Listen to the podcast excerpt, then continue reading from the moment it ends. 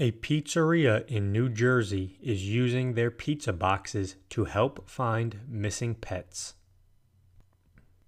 The owner of Angelo's Pizza in Matawan, New Jersey, has come up with a unique practice in his pizzeria, attaching missing animal flyers on the top of pizza delivery boxes to help find missing pets he posted a call out on Angelo's Pizza's Facebook to all pet owners trying to find their missing pets.